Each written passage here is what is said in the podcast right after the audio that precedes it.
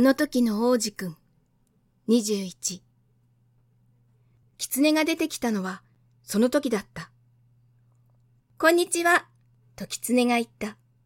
こんにちは、と、王子くんは丁寧に返事をして、振り返ったけど、何にもいなかった。ここだよ、と声が聞こえる。リンゴの木の下。君、誰？と王子くんは言った。とってもかわいいね。おいら、狐。と、狐は答えた。こっちに来て、一緒に遊ぼうよ。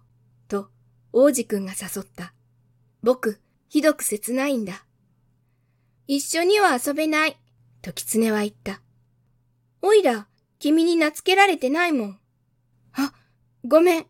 と、王子くんは言った。でもじっくり考えてみて、こう付け加えた。懐けるってどういうこと？このあたりの人じゃないね、と狐が言った。何か探してるの？人を探してる、と王子くんは言った。懐けるってどういうこと？人、と狐が言った。あいつら、鉄砲を持って狩りをする。いい迷惑だよ。鶏も飼ってるけど、それだけがあいつらの取り柄なんだ。鶏は探してる？ううん、と王子くんは言った。友達を探してる。懐けるってどういうこと？もう誰も忘れちゃったけど、と狐は言う。絆を作るってことだよ。絆を作る？そうなんだ。と狐は言う。おいらにしてみりゃ、君は他の男の子十万人と何の変わりもない。君がいなきゃダメってこともない。君だってオイラがいなきゃダメってことも多分ない。君にしてみりゃ、オイラは他の狐十万匹と何の変わりもないから。でも、君がオイラを名付けたら、オイラたちはお互い相手にいてほしいって思うようになる。君はオイラにとって世界に一人だけになる。オイラも君にとって世界で一匹だけになる。わかってきた、と王子くんは言った。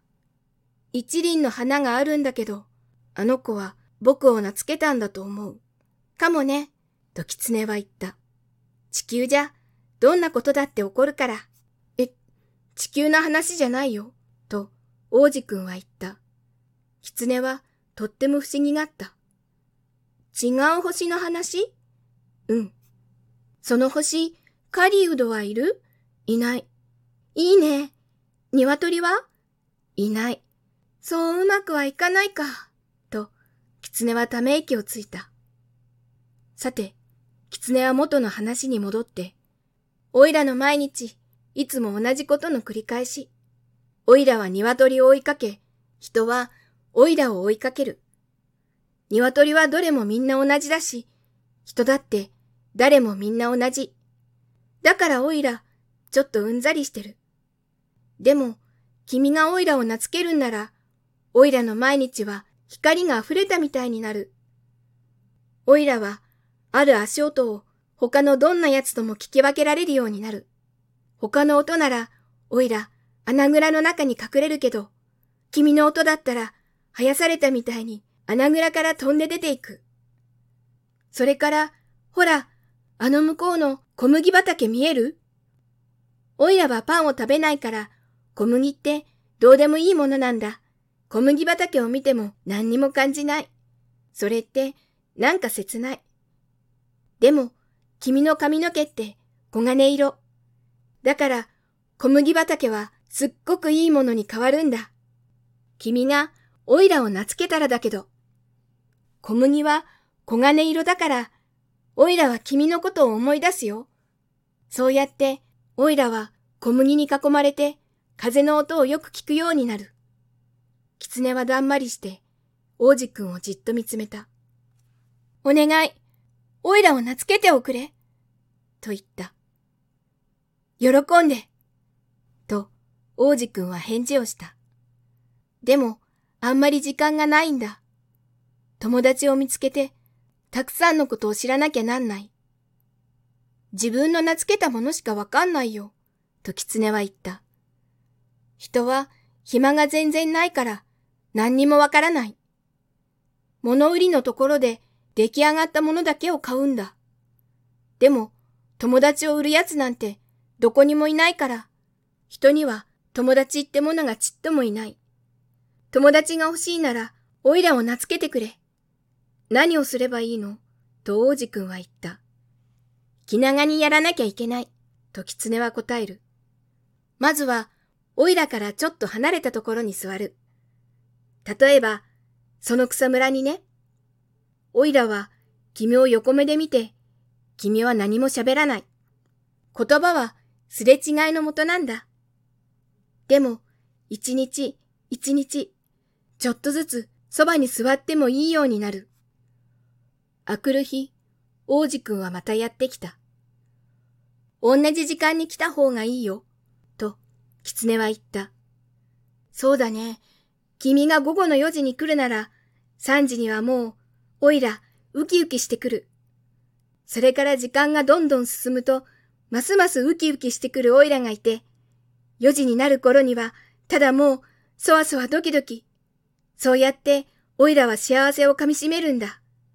でも、でたらめな時間に来るなら、いつ心をおめかししていいんだかわからない。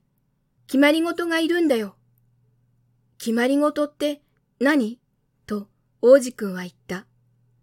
これも誰も忘れちゃったけど、と狐は言う。一日を他の一日と、一時間を他の一時間と別のものにしてしまうもののことなんだ。例えば、オイラを狙う狩人にも決まり事がある。あいつら、木曜は村の娘とダンスをするんだ。だから、木曜はすっごくいい日。オイラは、ぶどう畑までぶらぶら歩いていく。もし狩人が時間を決めずにダンスしていたら、どの日もみんな同じようになって、おいらの心休まる日が少しもなくなる。こんな風にして、王子くんは狐を名付けた。そして、そろそろ行かなくちゃならなくなった。はあ、と、狐は言った。涙が出ちゃう。君のせいだよ。王子くんは言った。僕は、辛いのは絶対嫌なんだ。でも、君は、僕に名付けて欲しかったんでしょそうだよ。と、狐は言った。でも、今にも泣きそうじゃないか。と、王子くんは言った。そうだよ。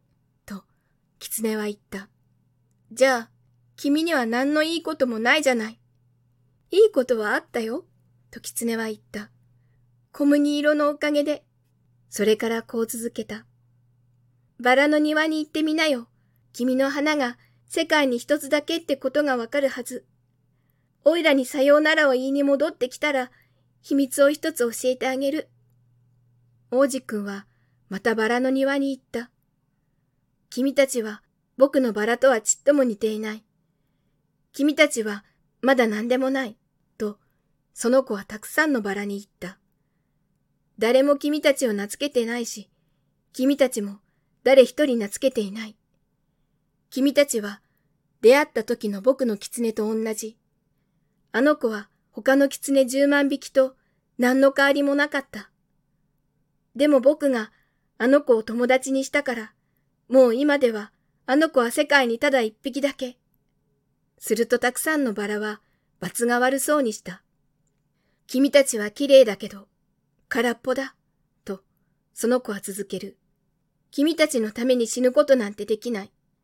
もちろん、僕の花だって、普通に通りすがった人から見れば、君たちと同じなんだと思う。でも、あの子はいるだけで、君たち全部よりも大事なんだ。だって僕が水をやったのは、あの子。だって僕がガラスの覆いに入れたのは、あの子。だって僕がついたてで守ったのは、あの子。だって、僕が毛虫を潰してやったのも、二三匹、蝶々にするためにだけ残したけど、あの子。だって僕が、文句とか、自慢とか、たまにだんまりだって聞いてやったのは、あの子なんだ。だってあの子は、僕のバラなんだもん。それからその子は、狐のところへ戻ってきた。さようなら、とその子が言うと、さようなら、と狐が言った。おいらの秘密だけど、すっごく簡単なことなんだ。心でなくちゃよく見えない。物の中身は目では見えないってこと。物の中身は目では見えない。と、王子くんはもう一度繰り返した。忘れないように。バラのためになくした時間が、君のバラをそんなにも大事なものにしたんだ。バラのためになくした時間、と王子くんは言った。忘れないように。人は本当のことを忘れてしまった、と狐は言った。でも君は忘れちゃいけない。君は自分の名付けたものにいつでも何かを返さなくちゃいけない。君は君のバラに何かを返すんだ。僕は僕のバラに何かを返す。と、王子くんはもう一度繰り返した。忘れないように。